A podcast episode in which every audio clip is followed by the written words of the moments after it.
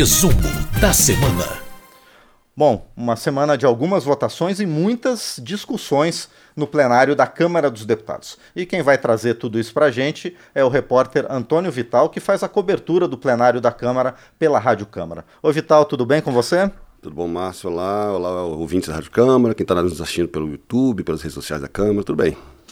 Muito bem. Bom, entre as votações, Vital, dessa semana na Câmara está uma medida provisória que reduz os impostos sobre remessas para brasileiros no exterior. Do que, que, se trata essa matéria, Vital? É, é, essa, essa medida provisória foi editada no ano passado, ainda no governo Bolsonaro, e foi a, a, primeira medida provisória aprovada esse ano aqui pelo plenário da Câmara. Na verdade, foi a única até agora. O é, que, que essa medida é, é, trata? É, como todo mundo sabe, o setor de turismo foi um dos mais prejudicados durante a pandemia. Né? Então, no ano passado, foi editada uma medida provisória que reduz a alíquota de cobrança de impostos sobre remessas é, feitas é, do Brasil para, para brasileiros no exterior. Aquelas pessoas que estão lá trabalhando, estudando, ou até mesmo é, fazendo viagens. Né? Essa, até a edição dessa medida provisória, no, no final do ano passado, era, era cobrado 25% de impostos sobre essas remessas essa medida provisória reduz para 6%, que é um percentual que já existiu antigamente. Mas ela só, só cobre remessas de até 20 mil reais. A intenção, nesse caso aí, foi de é, aumentar a, a a, a, procura por empresas brasileiras de turismo, porque elas sofrem uma, uma concorrência muito grande, por exemplo, até mesmo de sites de internet sediados no exterior. Então, você reduzindo a, a cobrança de impostos, você favorece o turismo nacional, porque você, os, as pessoas viajam né, para o exterior, como passagens aéreas, etc., pacotes com empresas aqui do Brasil. É, foi feito, é, essa medida provisória ela foi aprovada mediante um acordo entre governo e oposição, ou seja, até mesmo apesar dela ter sido ainda editada pelo governo Bolsonaro, a base do governo atual, eh, aliados do presidente Lula, também concordaram e ela foi aprovada de maneira unânime, até mesmo de maneira simbólica, pelo plenário. Mas é, esse, essa semana, viu, Márcio, é, teve, o plenário se concentrou basicamente em projetos consensuais, como esse, por exemplo. Né? Sim. Por, teve outros também. Pois é, outro foi sobre. A gente até fez uma entrevista aqui no painel eletrônico com o autor da proposta para a criação do Dia do Cirurgião Oncológico Vital. Do que, que se trata isso? É, essa, essa, esse projeto foi apresentado pelo deputado Dr. Frederico, do Patriota de Minas Gerais. Ele estabelece a data de 17 de julho como para ser feita uma homenagem a esse profissional, que é um profissional muito importante, né, principalmente no tratamento do câncer. Segundo o, o deputado, 80% dos casos de câncer é, demandam algum tipo de intervenção cirúrgica. E aí a, a ideia dele é estabelecer uma data, uma data para homenagear esses profissionais e, ao mesmo tempo, nesse dia ser feita uma campanha de conscientização e prevenção é, é, do câncer. Então, esse projeto também foi aprovado de maneira simbólica, sem nenhum tipo de voto contrário. Bom, e outras duas matérias aprovadas, como sempre acontece em sessões em que se busca um pouquinho mais de consenso, um pouquinho mais de distensão, foram dois tratados do Brasil no âmbito do Mercosul, não é, Vitão? Isso, um deles é com o Uruguai, para acabar com a bitributação que, é, que ocorre nas relações comerciais entre os dois países. Muitas vezes, alguns produtos que são exportados de um país para o outro acabam pagando imposto lá e imposto aqui. É, então, esse, esse, esse, tratar, esse, esse, tratado, na verdade, ele acaba com essa bitributação. É um, é um tratado muito semelhante a outros que o Brasil fez com outros países, até mesmo com a Argentina, com a China, com países europeus. Então, assim, é uma, é, é uma coisa para facilitar o comércio entre os países e aumentar a, a, balança comercial brasileira. O outro, o outro acordo internacional foi é, também no âmbito do Mercosul, ele trata basicamente de atendimento consular, que é o seguinte, por exemplo, se você é um brasileiro, está viajando para o interior da Argentina, vamos supor, e você tem necessidade de, você sofre, sofre um assalto, ou você é, sofre um golpe, precisa de algum tipo de ajuda e no lugar que você está não tem consulado, então esse, esse acordo, isso que envolve todos os países do Mercosul, estabelece algumas atribuições é, do, desses governos para ajudar esse turista que está lá é, necessitando de apoio nos lugares onde não existe consulado dos países. Então, é, trata das, da, dos direitos dessas, dessas pessoas, desses cidadãos que estão lá nesses países, e de algumas obrigações desses países para ajudar isso. Inclusive, envolve até mesmo pequenas ajudas financeiras, se for o caso. Todos esses projetos, como eu te falei, é, eles foram aprovados por, mediante acordo entre todos os partidos, porque é, nessa primeira, nesse começo de, de legislatura, a gente tem que pensar o seguinte: a gente está num governo novo, Congresso novo, bancadas novas, ainda não se sabe exatamente o tamanho da base aliada do governo, então tem se priorizado esses projetos que são de acordo.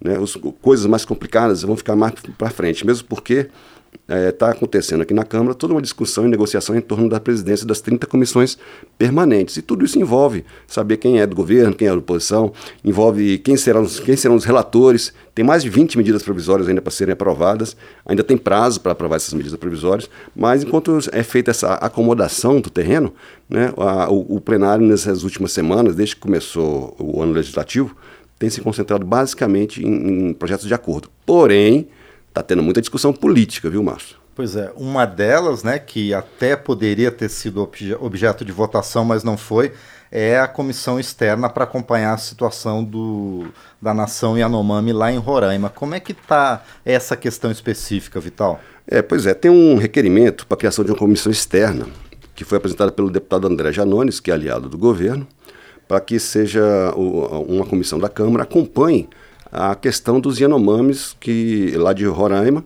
que todo mundo tem acompanhado aí, tem sofrido uh, com, com doenças, com fome, com morte de crianças, violência causa, atribuídas a, principalmente ao garimpo uh, ilegal lá na região, que a, a reserva Yanomami ela tem 30 mil índios, porém, é, na região, nos últimos quatro anos, chegou a ter 20 mil garimpeiros. Então, essa situação toda, esse requerimento pede para que seja é, a Câmara trate de acompanhar esse caso. E no, na justificativa apresentada pelo deputado André Janones para a criação dessa comissão, ele, ele, uma das, um dos objetivos, segundo ele, seria investigar um, um crime de genocídio, que ele chama, o que está acontecendo lá.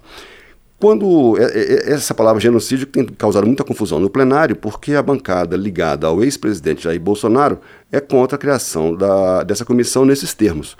Então, esse projeto entrou na pauta essa semana, a, a, o projeto, o requerimento de criação dessa comissão acabou não sendo votado. O pessoal, a, a base aliada do presidente Lula, atribui isso a uma obstrução dos, da bancada li, ligada ao ex-presidente Jair Bolsonaro.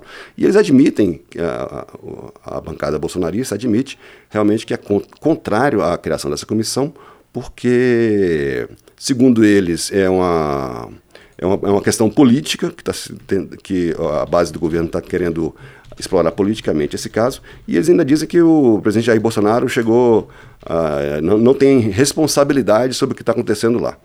Enfim, é uma discussão política que vai se arrastar ainda por mais alguns dias até se definir essa questão da, da, da criação ou não dessa comissão externa.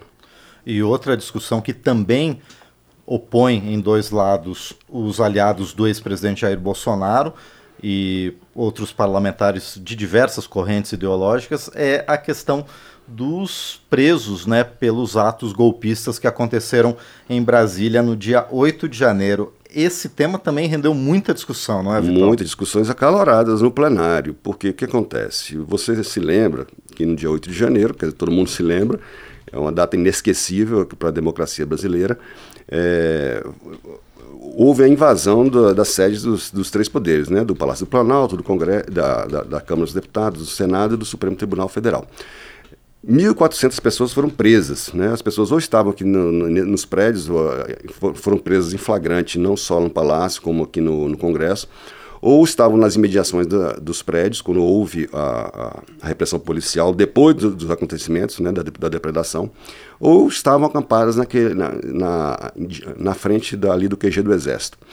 Ah, o que, o, essas pessoas, dessas 1.400, 460 depois foram libertadas, né, depois de audiências de custódia, que é quando você, a pessoa quando é presa, ela tem que ser levada diante do juiz para explicar, etc.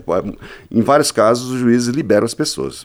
Dessas 1.400, 460 foram libertadas, mas vão ter que usar a tornozeleira eletrônica enquanto durarem as investigações.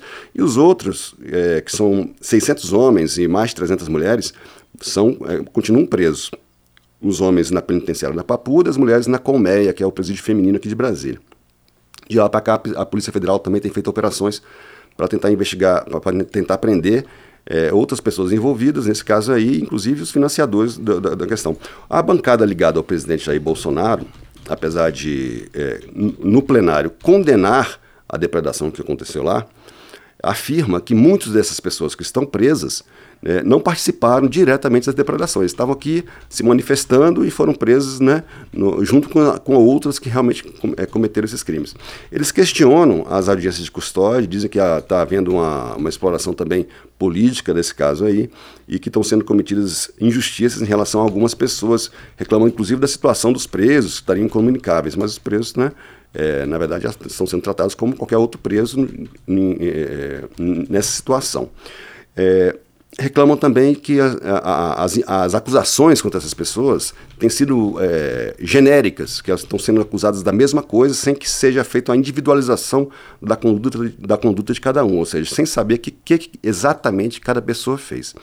Bom, essa denúncia, eh, os, os, aliados do governo Lula, que defendem que a, as pessoas sejam mantidas presas enquanto durarem as investigações, alegam que não, que estão sendo tratadas como todos os presos comuns, né, nessa situação, e que a, ainda não existe, na verdade, uma denúncia formal, porque isso só vai acontecer depois que o Ministério Público oferecer a denúncia à, à, à Justiça. O que está acontecendo são investigações, e esse, esse tema tem sido objeto de muito debate no plenário e muitas críticas da bancada bolsonarista, principalmente dirigidas ao ministro do Supremo Tribunal Federal, Alexandre de Moraes. É, então, essa é, já está desde o começo do, do, dos trabalhos legislativos, essa discussão no plenário tem dominado muita, é, muitos discursos e provavelmente deve continuar nas próximas semanas, viu, Márcio? Com toda certeza, e a gente vai continuar acompanhando. Por enquanto, eu agradeço ao Antônio Vital por, pela participação aqui no painel eletrônico, no resumo da semana. E ele volta na próxima sexta-feira com mais um pouquinho do que tem acontecido na Câmara ao longo dessas semanas. Por enquanto, agradeço, Vital. Muito obrigado. Isso aí, Márcio. Muito bem, esse foi o repórter Antônio Vital da Rádio Câmara no quadro Resumo da Semana.